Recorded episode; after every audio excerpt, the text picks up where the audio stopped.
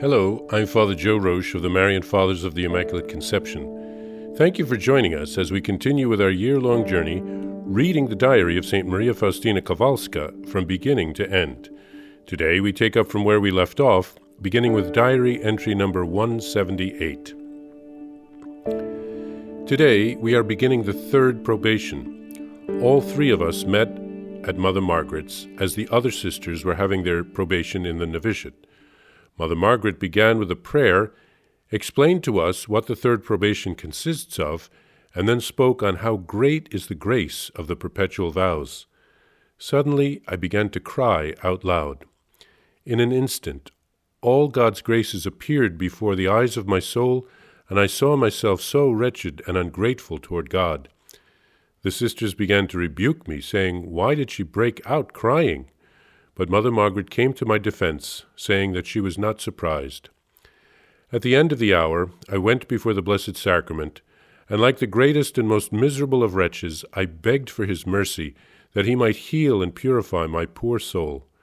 Then I heard these words My daughter, all your miseries have been consumed in the flame of my love, like a little twig thrown into a roaring fire. By humbling yourself in this way, you draw upon yourself and upon other souls an entire sea of my mercy. I answered, Jesus, mold my poor heart according to your divine delight. Throughout the third probation, it was my duty to help the sister in the vestry. This duty gave me many occasions to practice virtues. Sometimes I had to take linen to certain sisters three times and still one would not satis- one could not satisfy them. But I also came to recognize the great virtues of some sisters who always asked for the poorest things from the vestiary. I admired their spirit of humility and mortification. During Advent, a great yearning for God arose in my soul. My spirit rushed toward God, and with all its might, during that time, the Lord gave me much light to know His attributes. The first attribute which the Lord gave me to know is His holiness. His holiness is so great that all the powers and virtues tremble before Him.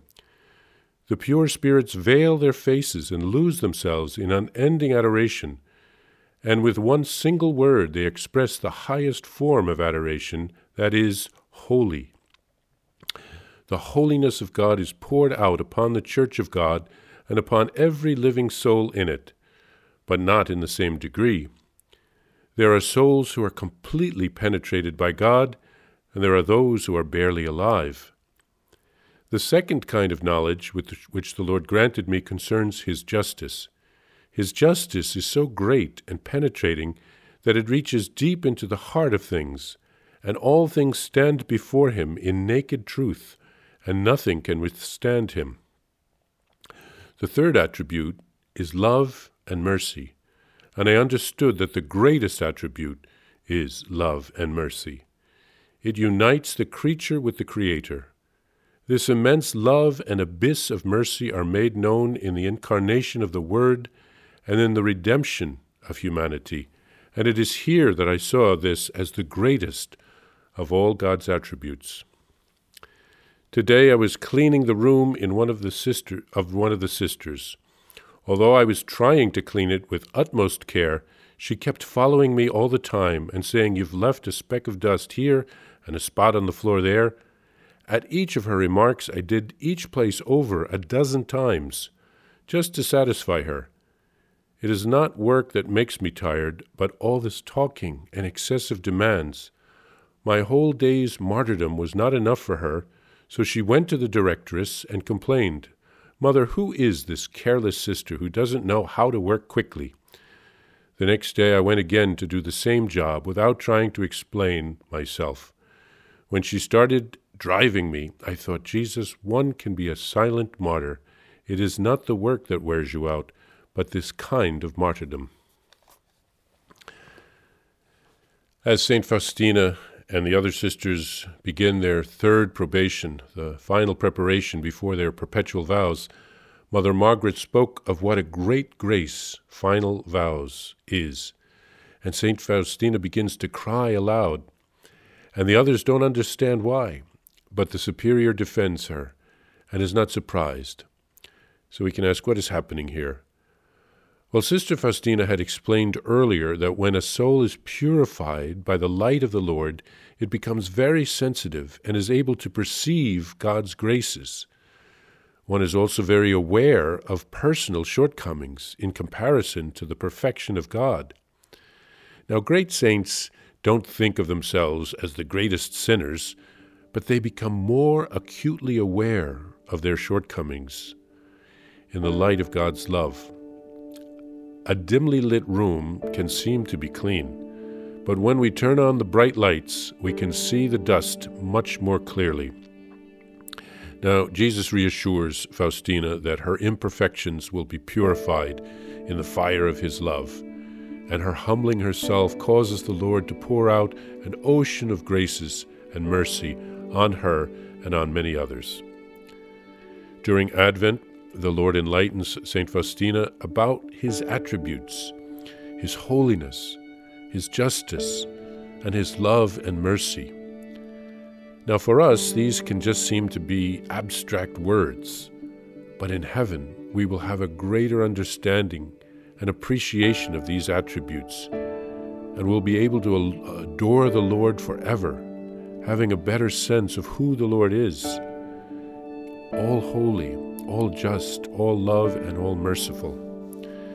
We can contemplate that even now, here on earth, we can begin to come to an understanding of God's love, His mercy, His holiness, His justice. St. Faustina tells us of a situation in which she was cleaning the room of another sister. Nothing she could do would please the sister. It was a great challenge for St. Faustina, a type of silent martyrdom. We can learn from her. And we can offer up these types of sufferings, these difficulties with others, to the Lord. They can have a tremendous value if we offer them up from our heart as a sacrifice.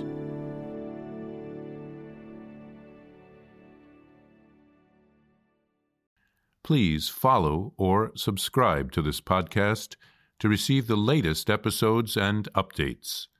If you have enjoyed this podcast, I invite you to leave a review Reviews greatly improve our podcast ranking and will help other people throughout the world find St. Faustina's diary in a year.